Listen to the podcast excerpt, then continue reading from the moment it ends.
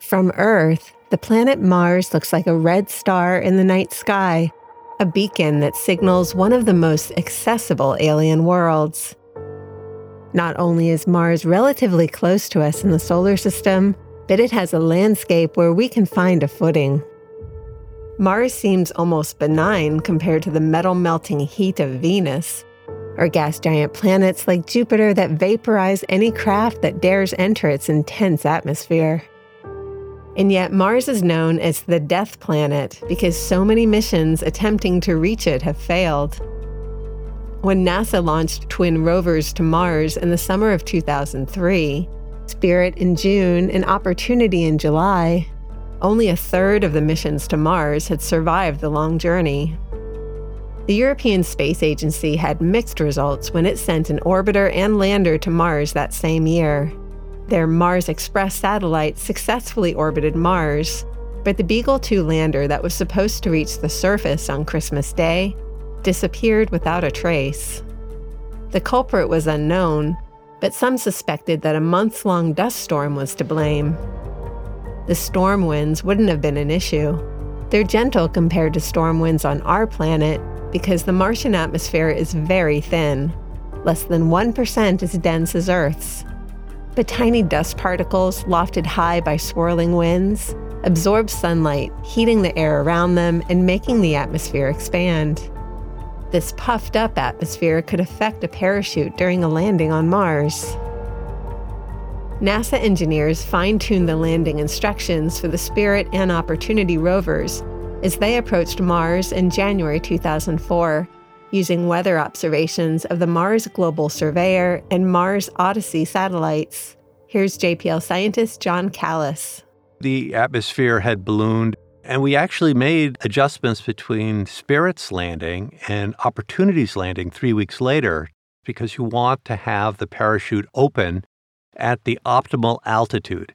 If it opens too high, then you drift too long and you're further off course, and your retro-rocket firing may not put you where you want to be. And of course, if you release the parachute too late, you may not slow down enough, and you may impact the ground faster than you're planning. So that was a very critical parameter, to try to stay within the sweet spot of the parachute opening. Opening a parachute too high also could mean there's not enough air to fill up the parachute, causing it to squid or flap around without fully opening. Spirit entered the hazy Martian airspace on January 3, 2004. Spacecraft reporting lander is separated. We expect that radar will lock on the ground in approximately 5 seconds from now. Current altitude 8,000 feet, moving at a speed of 173 miles per hour. We are near our terminal velocity. As expected, the signal from the spacecraft was choppy as it rushed toward the planet's surface, and then let go of the parachute after inflating the airbags that would let it bounce on landing. We don't see a signal at the moment. No signal at the moment. We saw an intermittent signal that indicated we were bouncing. However, we currently do not have signal from the spacecraft. Please stand by. Stand by. We currently do not have... The seconds ticked away into minutes. 10 excruciating minutes later, no signal. 15 minutes, nothing. Had we lost the rover? Had Mars claimed yet another mission? You see it. There it is.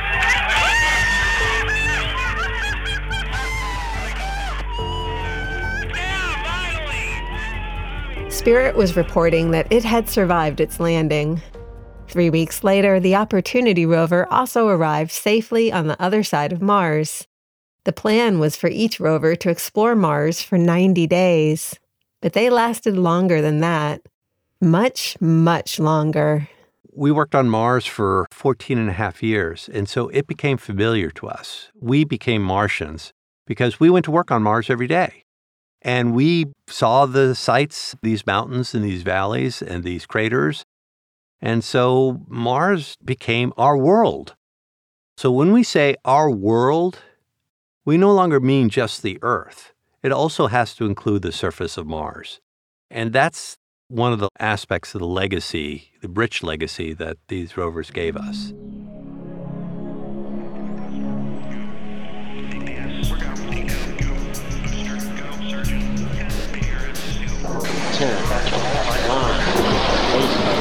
Start, 2, 1, boost to ignition. We are receiving heartbeat codes at this time. 0.7 meters a second. We've acquired the ground with the radar.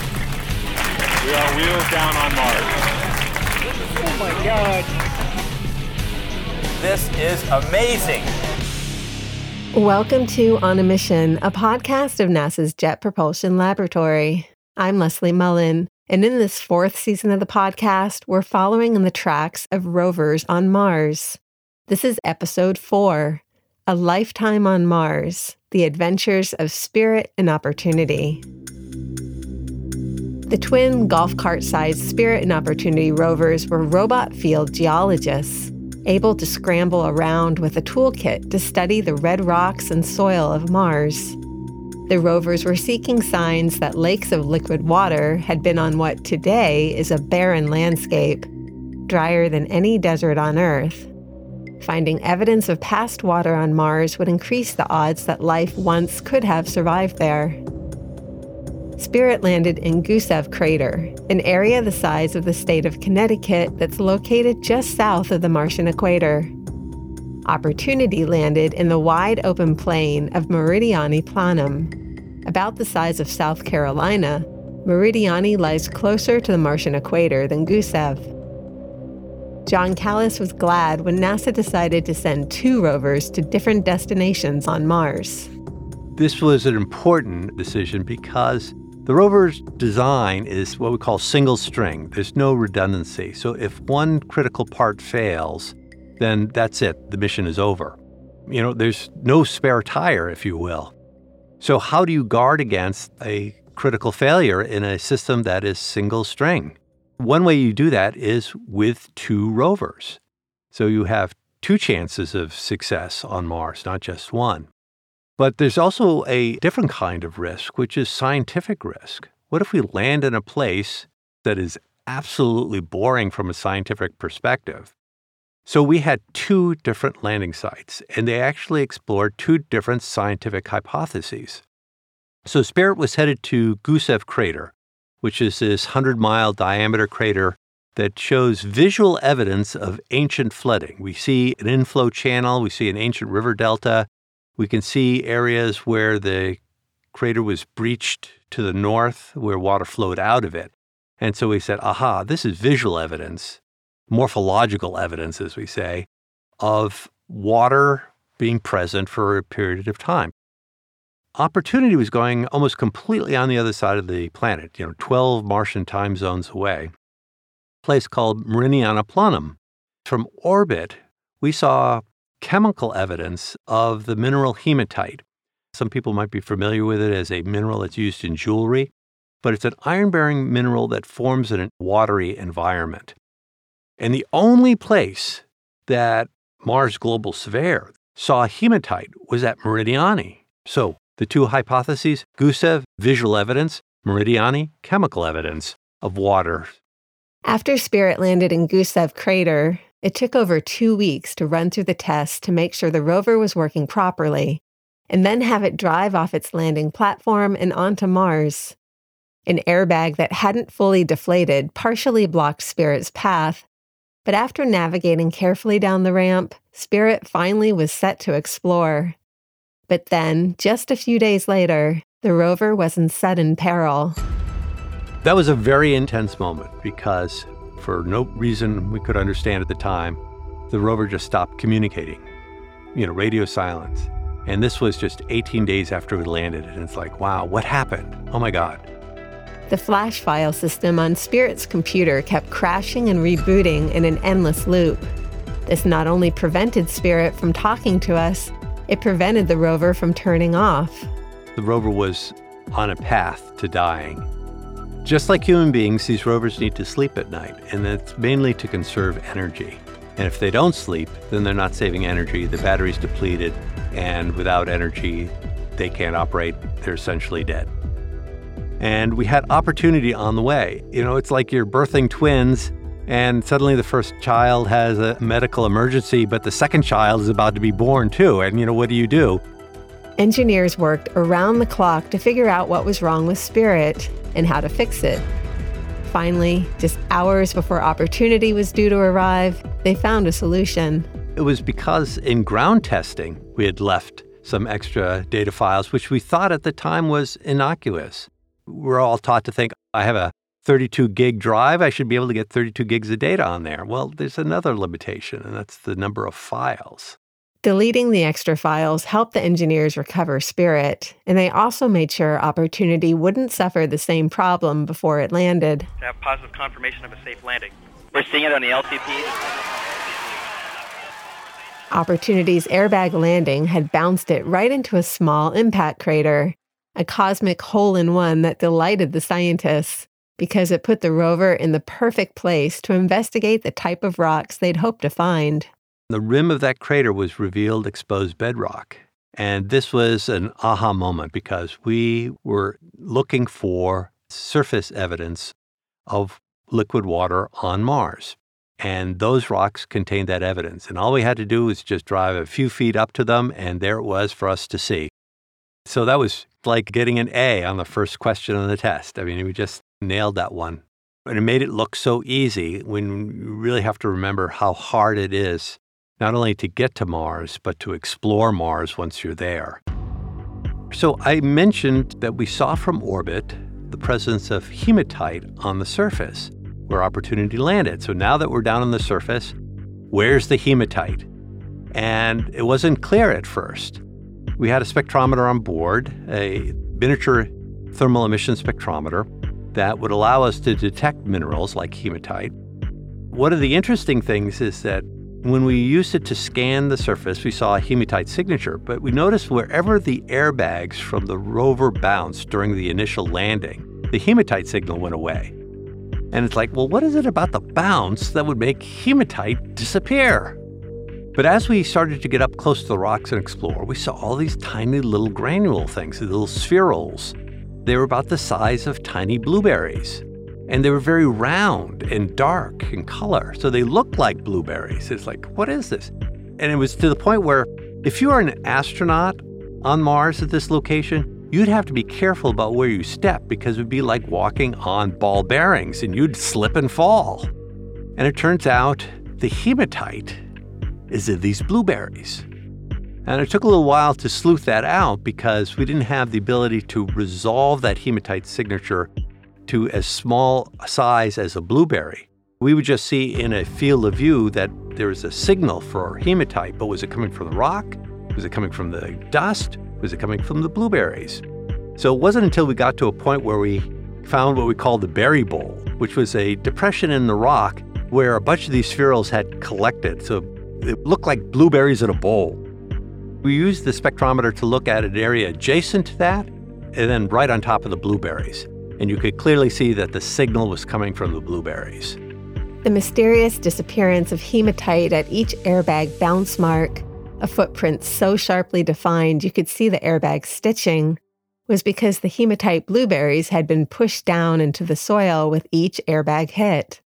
Scientists wanted to use the rover's rock abrasion tool to chew on the blueberries scattered around Eagle Crater, where Opportunity was sitting. But the team was nervous about using the grinder on such an unusual target. Yeah, because hematite is potentially a hard mineral. If you ever used your electric saw at home and you're cutting through a piece of wood, you don't want to cut through a piece of wood that has nails in it, right? And so when we're using the rock abrasion tool to grind into rocks, we don't want these little disparate pieces of hard material that would catch the blade and potentially shatter the grinding tips. Despite this concern, the rock abrasion tool made a meal of the blueberries, allowing scientists to see that the hematite wasn't just a coating on the surface. Opportunity's initial good luck set the tone for the twin rovers' different experiences on Mars.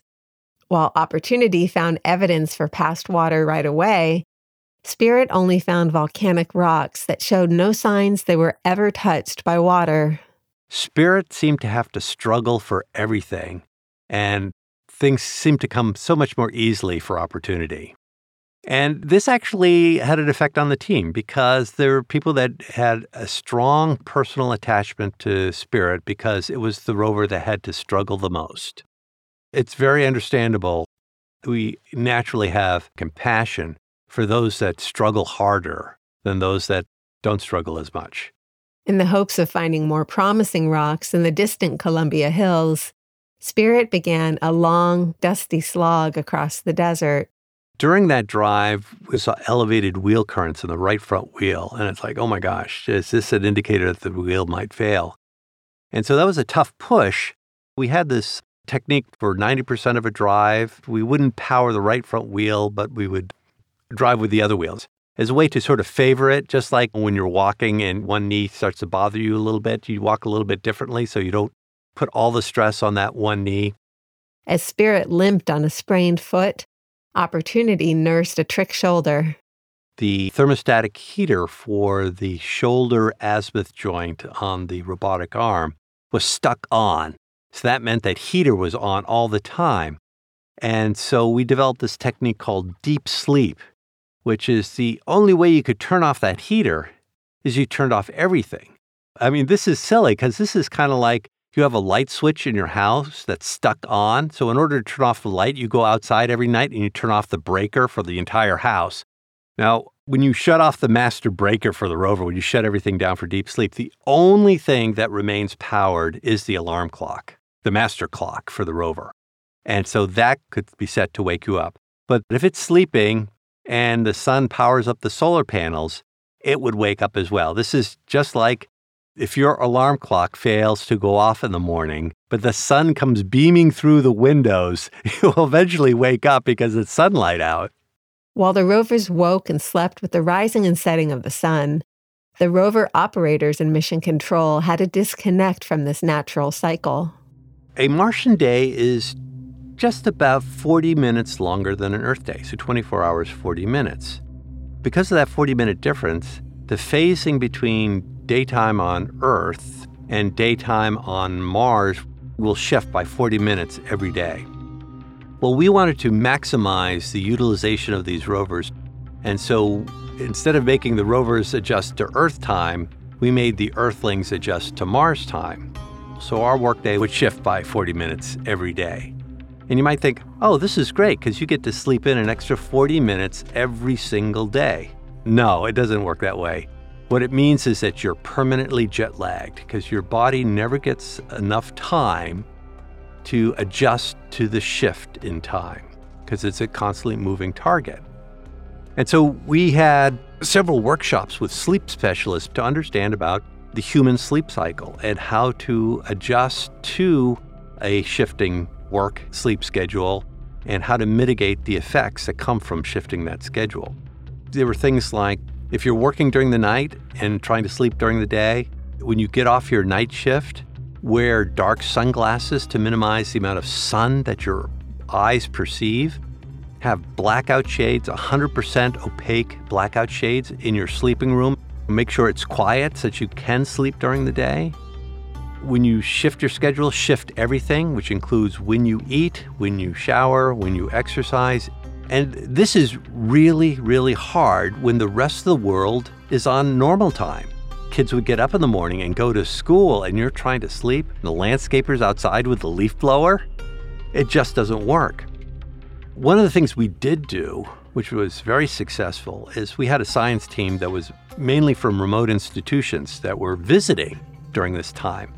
And so instead of putting them in hotels, we arranged with several Pasadena developers to rent condominiums. So at one time, the MER project was the largest landlord in Pasadena because we had 75 condominiums rented for supporting the science team. And the condominium providers not only gave us a very attractive rate on fully furnished apartments, but they accommodated our request for putting blackout shades, and then they arranged for the maid service to be on Mars time. And so they made sure they wouldn't disturb the science teams during their sleep cycles.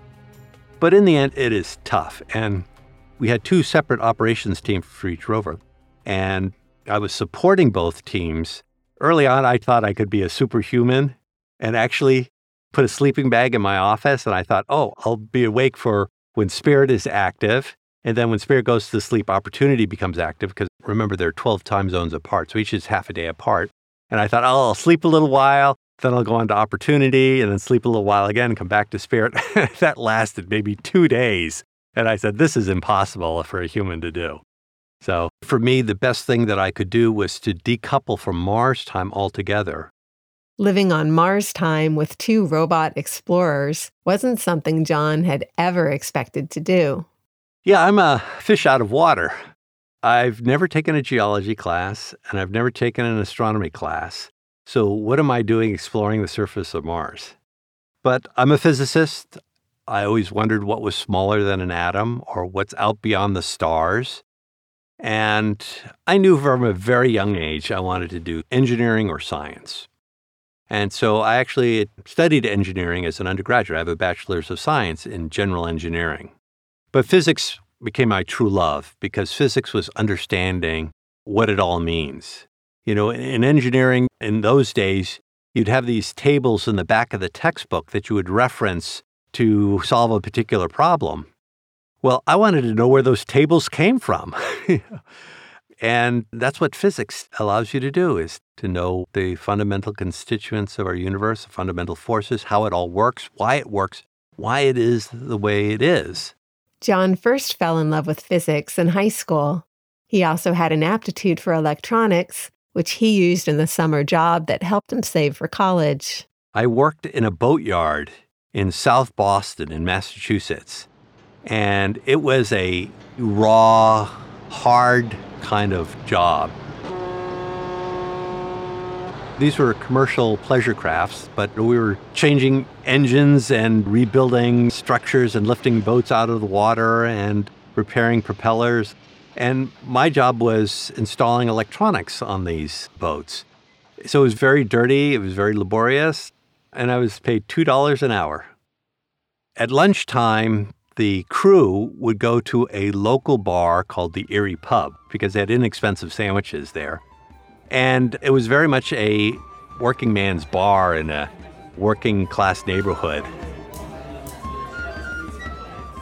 And it was July of 1976, and they had a TV on behind the bar, and we're having lunch. And I remember looking up at the screen, and there was a story about the Viking landers. For the first time, Earth has received pictures, good pictures, of Mars taken from ground level, if ground is the word up there. An incredibly complex unmanned American mission, 11 months and 240 million miles old, has done just what it was planned to do. ABC's Jules Bergman reports from the Jet Propulsion Laboratory in Pasadena. And one of the Viking landers had a problem that the meteorological mast wouldn't deploy because the pin in the hinge had come out partially and jammed the mechanism. And so the engineers at JPL reprogrammed the soil sample arm of the lander to come over and tap the meteorological arm to get it to deploy successfully. And I remember thinking, wow, that's remarkable that there's this problem millions of miles out in deep space, and scientists and engineers here on Earth solve it.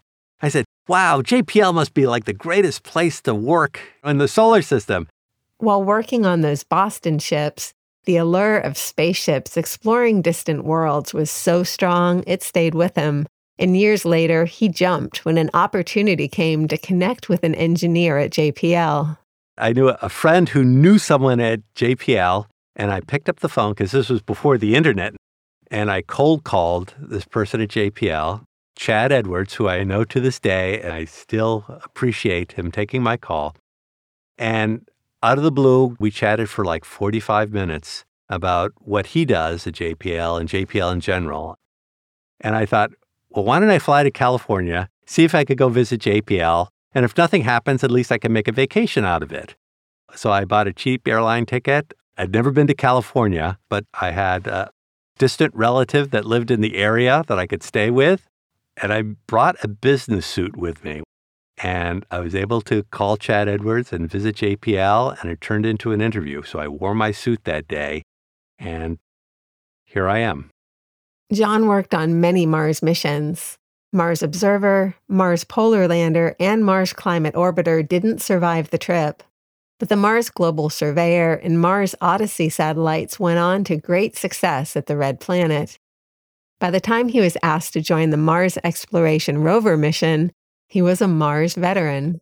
I was the science manager, and The way I describe it is I'm responsible for managing the science team, but I'm not a scientist on the science team.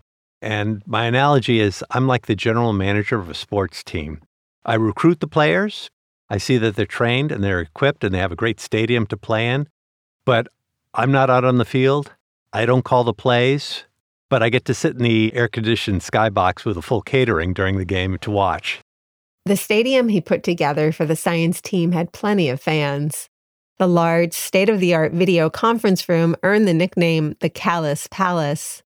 The plays worked out there steadily led to more discoveries as the rovers navigated within their different Mars zones. Opportunity's investigation of the Meridiani Plain built up a picture of the ancient Martian past when shallow water flooded the area periodically, similar to salt flats or playas on Earth. Meanwhile, with its sore foot growing worse, Spirit was like an injured player on the field who was so focused on the goal that giving up wasn't an option. As we were up over the Columbia Hills near a place called Home Plate, the right front wheel on Spirit failed.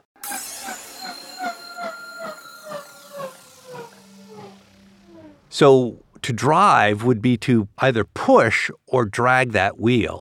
This being the right front, we made the decision to drive the rover backwards predominantly, and we would drag that wheel. This is kind of like one of those annoying grocery store carts that has a jammed wheel, and you're trying to go down the aisleway and stay straight, and it tends to yaw or twist in one direction. That's the problem we had with Spirit, so we had to constantly compensate for the fact that the rover would twist as we would drive it backwards. But we were able to do that effectively, and so we were able to keep exploring with the rover. We just couldn't go as far each day as we'd done previously. But actually, I would say that this failure of the wheel turned out to be the greatest scientific discovery on Mars for Spirit and Opportunity. Because right beneath the surface, covered by the veneer of dust, could potentially be all kinds of discoveries, and we're just driving by them. But because we were dragging this wheel, we were cutting a furrow in Mars and revealing what's just beneath the surface. And at this one location, we revealed this very bright white material. And we looked at it and said, whoa, what is that? And it turned out to be opaline silica. It forms not only in water, but in hot water. So what we're talking about here is an ancient hydrothermal system that produced this opaline silica. This is a huge discovery because, we had already established that there was liquid water on Mars for a sustained period of time.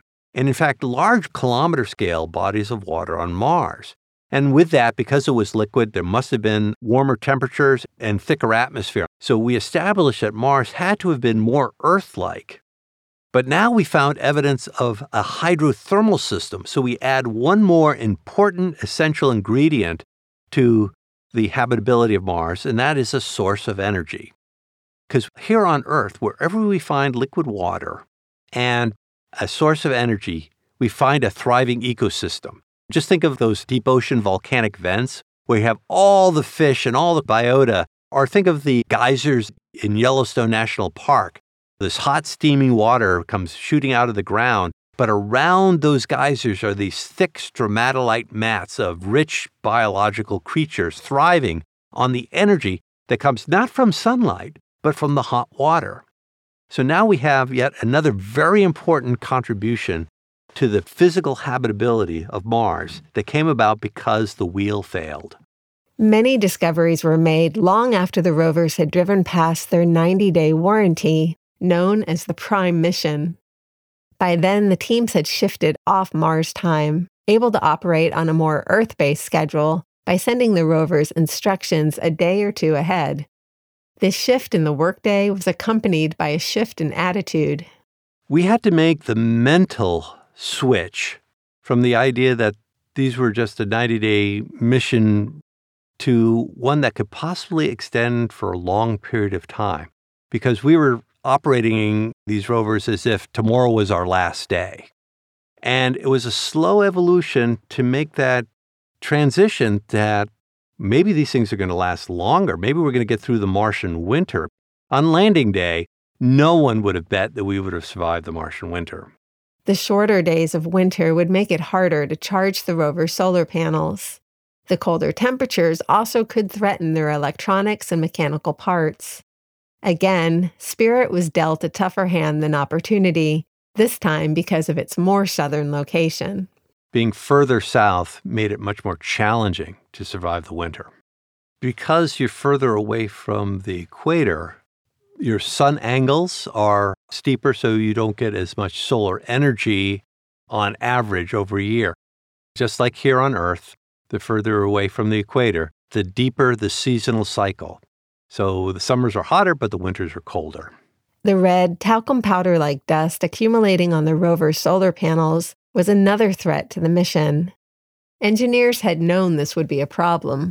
The Pathfinder lander and Sojourner rover in 1997 had accumulated an increasingly thick layer of dust on their solar panels that had steadily decreased their power. For the Mars exploration rovers, proposed dustbusters had included windshield wipers, compressed gas blowers, and a clear plastic cover that would roll to reveal a clean new sheet. But in the end, these were all deemed too complicated and heavy for a space mission. But then, Mars came up with a solution. Dust devils or wind events or wind gusts or whatever you want to call them would come along at periodic times. For Opportunity, they would tend to completely or nearly completely clean the solar arrays. In Spirit's case, it would get a cleaning, but it never would restore it back to where it was before. So there was this secular downward trend of overall performance for Spirit. And things were dustier than they were for Opportunity. So there was more dust accumulation on Spirit. So this is, again, part of that same narrative. Everything was harder for Spirit. The dust devils may have been unpredictable, but they helped breathe new life into the mission. Both rovers survived their first winter, although Spirit had to stay parked on a slope, its solar panels angled to better capture the sparse sunlight. When spring rolled around, for once it was Opportunity that ran into trouble. So with long duration, you have greater opportunity to find the challenges on the surface of Mars. And one of them was Purgatory Dune. So there's a lot of wind-blown dust on Mars, and it forms these sculpted dunes. And we had been driving over these dunes, and we didn't fully appreciate the hazards that these dunes could represent. One of the modes we have is called blind driving, which is you close your eyes and you spin the wheels a certain number of revolutions. And when you're done spinning the wheels, you see where you are. Rover operators didn't blind drive because they were thrill seekers. Instead, by not waiting for the rover to stop and take pictures with every step, they could drive farther. On Mars, we don't have to worry about traffic lights or pedestrians. So we can do that, except when you can't, and that's when you encounter a hazard. And what happened with Purgatory is the rover was driving into one of these dunes, but instead of driving over the dune, the wheels dug into it. And because we were blind driving, it kept spinning and spinning and digging itself deeper into this dune, and so it became embedded. And so it was buried up to its hubcaps in this dune. And it's like, oh boy, this is a serious problem because we're stuck. And, you can't call AAA on Mars. So what do? Well, we can't go to Mars to fix the problem, but maybe we can have Mars come to Earth to help us understand what the problem is. So we have a test bed, and it's filled with gravel to be a proxy for the soil on Mars. And we tried to understand what the physical properties of this dune where Opportunity was embedded were like and recreate those on Earth. And that's really hard to do. You can't simulate Mars on Earth. As much as you try, and we had the world's best experts trying, at best it's a poor representative because the gravity's different, the atmosphere is different, and even though we worked out all kinds of different simulants to try, they were just really poor representation of what was happening on Mars. But it was the best we could do. And we spent several weeks testing our third sibling. Spirit and Opportunity are identical siblings. There's a lesser-known third sibling, which was their test rover. So We would deliberately bury it like it was on Mars, and then we would see, could it drive out? And after several weeks of testing, the best thing we came up with was to put it in reverse and gun it. But the reality is the rovers don't drive very fast. They move about as fast as a tortoise on the surface of Mars, so you don't really gun it. But what we did is we reversed the wheels, and we had to spin them 100 times more than you normally would to go 1 meter on Mars. Each day we would do a little bit and we'd see, is it making progress or is it getting worse? But eventually we started to see indications that yes, the rover was slowly coming out, and after a lot of wheel spinning, the rover did back out and we got it out of the dune. So then we made changes. We're not going to drive across dunes anymore like that. It took 6 weeks to get Opportunity out of purgatory. 2 years later, Opportunity faced another trial by sand when another storm billowed in the skies above the rover. The dust-choked air would filter out sunlight needed to charge the solar panels. And because there's virtually no moisture on Mars to cause the tiny particles to clump together, that fine dust can stay suspended for a long time. So we had the orbiting spacecraft, Mars Odyssey and Mars Reconnaissance Orbiter, that were monitoring the weather on Mars. And they would be able to give us warnings or heads up as to coming risks. And so we realized that the skies are going to darken. So we stop and we save energy. And one of the big energy consumptions is for the rover to talk to us. And so we instructed the rover, don't talk to us for several days. And this was tough. I mean, this is like your child. And you're sending your child into a dangerous situation and you're not going to hear from them for 4 days. I mean, you know, as a parent, you'd be climbing the walls. And I remember being in the operations room waiting and staring at the screens, hoping to see telemetry from the rover. And right at the moment we expected, telemetry came in and the rover said, I'm okay. And that was a really exciting, dramatic moment for all of us. Another dramatic moment in 2009 came from Earth rather than Mars, an enormous wildfire that sprang to life in the mountains just outside of JPL. The fire came right up to the lab's property line.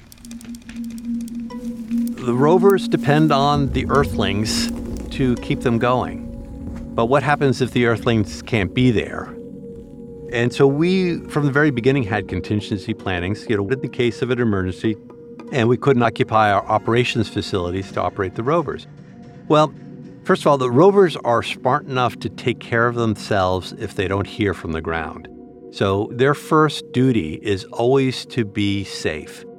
But with the onset of the station fire and the evacuation of JPL, we took measures to make sure the rovers could be safe for an extended period of time. A more predictable seasonal event also would cause us to lose touch with the rovers. With every orbital sequence between Earth and Mars, we go through a period called solar conjunction. This is when, as viewed from the Earth, Mars is either very close to or even behind the sun, and we can't communicate to the rovers for a period of a couple of weeks. And so we prepare for that ahead of time and give the rovers instructions to be well behaved during that couple of week period. This is kind of like the first time you trust your teenage children to be home alone while you and your spouse go out of town for a short vacation. The rovers were growing up, their aging accelerated by rough travels on an alien world. When their fourth Martian winter was approaching, the mission team looked for a slope to park Spirit so that it could sit out the season while sunning itself, just as it had the previous winters. But now the problem is we have this failed wheel, which limits the rover's ability to climb any kind of slope. But we said to ourselves, can we find something we can go down? Because we can't go up, we have to go down. But we still wanted to scientifically explore. So we looked at the map, and there were these features that were to the south of us, of the order of 100 or so meters.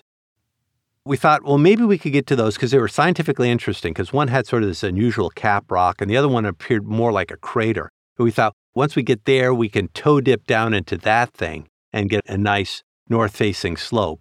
So we thought, we'll take the most direct route to get there. And as we started out, we started to become embedded in the terrain. And we go, oh, this isn't going to work. And so we struggled to get back out of it. go back, and then try a different direction. And we're burning up time just trying to go down one of these directions, getting embedded, spending, weeks trying to get back out again, and then another month backtracking again. And so the clock is ticking on us. So we tried the second route.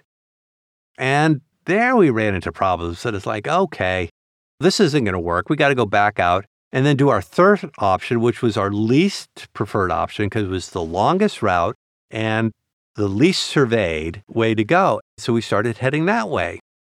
And everything was going great. And then all of a sudden, bam, we broke through into what I would call a camouflage tiger trap.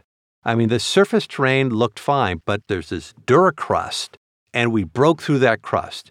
This is not unlike if you've gone snowshoeing and you're stepping on the top of the snow and it's supporting your weight and you're able to make progress, and then suddenly you break through that crust of snow and you go down deep into the soft, fluffy snow. And then each step, you're breaking down into the soft, fluffy snow, and then your progress just bogs down.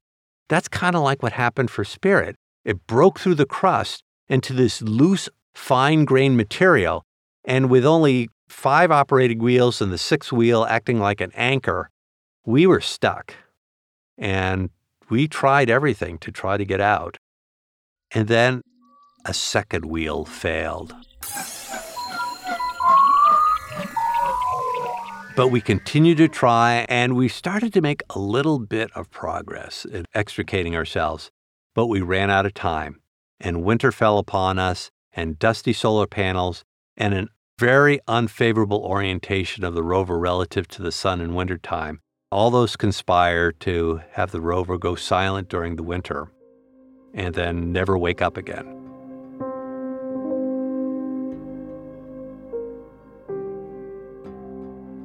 We always knew these rovers were mortal and that they would end someday.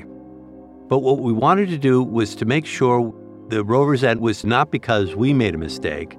The rovers would end because Mars would decide it was time to take the rovers from us. And that's what happened. And even though we were on borrowed time, it was sad for all of us that we had to say goodbye to a friend, a loved one, and an intrepid explorer. But even in this unfortunate goodbye for Spirit, it provided one of the other great discoveries, that this fine-grained material that trapped the rover were indicators of recent water action on Mars.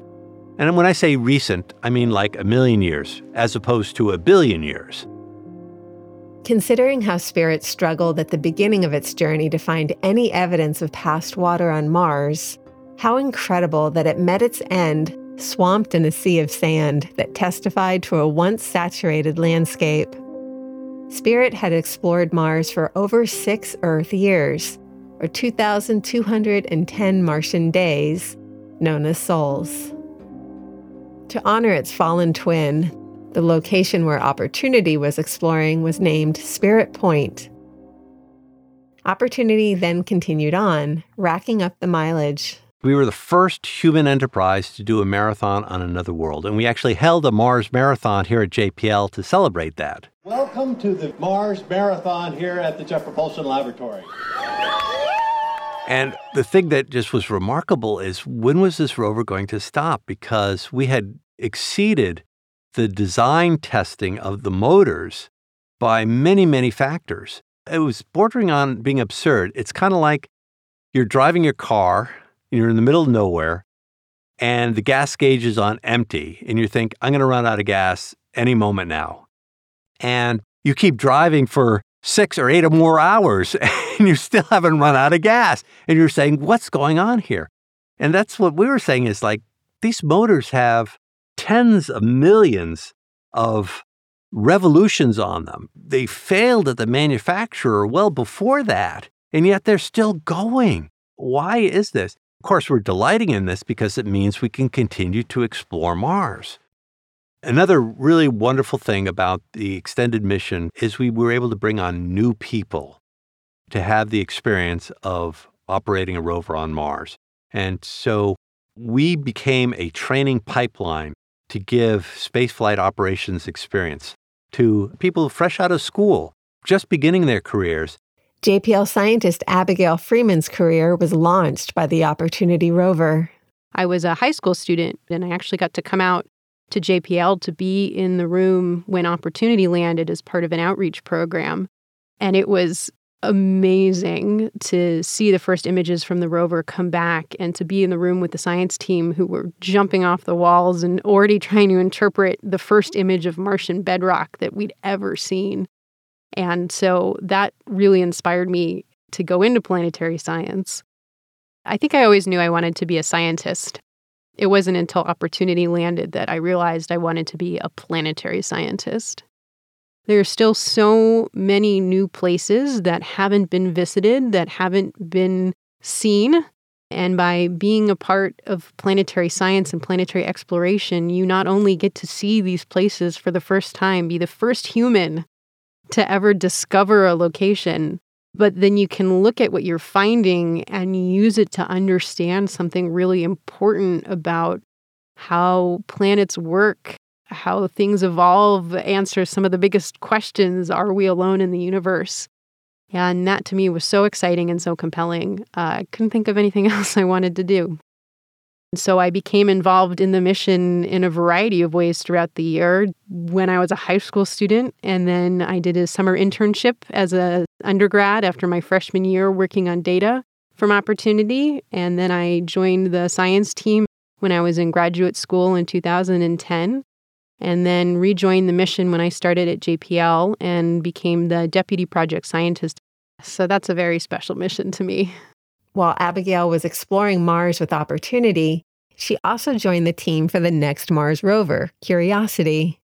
Curiosity is bigger, heavier, with more advanced instruments and abilities than the Mars exploration rovers. And Curiosity is a mountain climber. After it landed in Gale Crater in 2012, it headed up Mount Sharp, a peak rising 18,000 feet or 5.5 kilometers above the crater floor. Curiosity is able to take selfies by using a camera on the end of its long arm. Seeing Curiosity staring back at the camera, a lone figure surrounded by the vast Martian landscape, inspired the Opportunity team. After seeing the success of Curiosity's selfie, people on the Opportunity team had the idea that we do have a camera on the end of our arm, and yes, its focus isn't going to allow us to get as crisp of a picture as Curiosity, and it's not going to be in color, it's going to be in black and white. But we could try to take a selfie of ourselves too. There's no reason we can't. And so we worked hard to figure that out. And actually on Sol 5000 of the mission, Opportunity took its first selfie. And it's one of my favorite pictures from that mission to see Opportunity with our own eyes. You know, it's the first time we'd seen the rover since 2003. And we got this picture in 2018. That was really cool. When Opportunity took its selfie, all those years on Mars had clearly taken a toll. Several of the actuators on Opportunity had failed. You know, the steering actuator on one of the wheels wasn't turning. The arm joints had broken, so it could kind of only go up and down. It couldn't go side to side anymore. Its memory had started to fail, so we had to do new ways of operating the vehicle where we would downlink all of the data before we went to sleep at night, or we would forget what we had done during the day.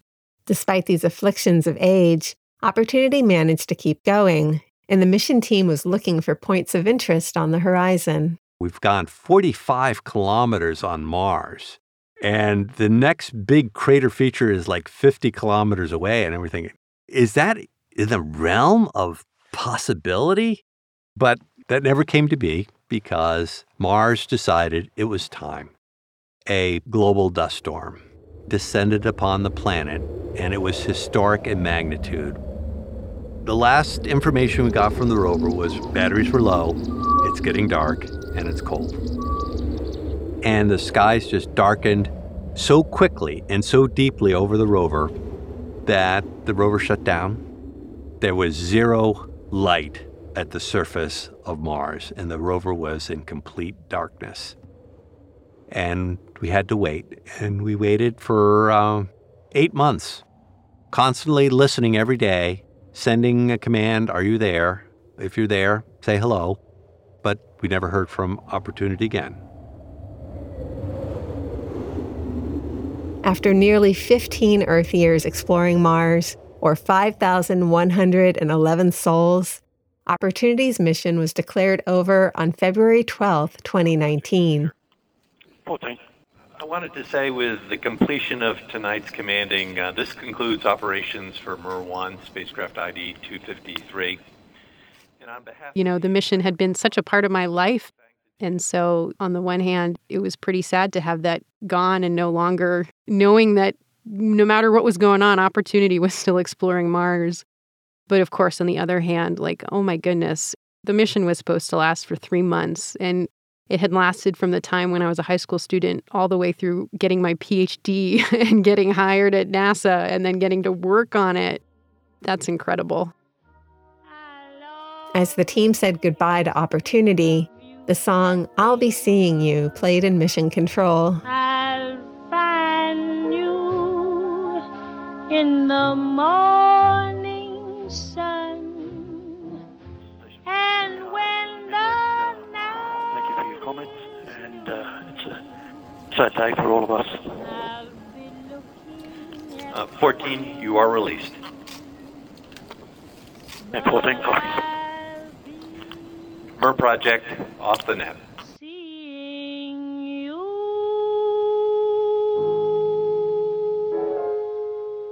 Opportunity's final resting spot was in Perseverance Valley.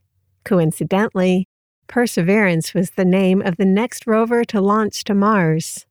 With the arrival of Perseverance in 2021, NASA once again has two rovers exploring Mars.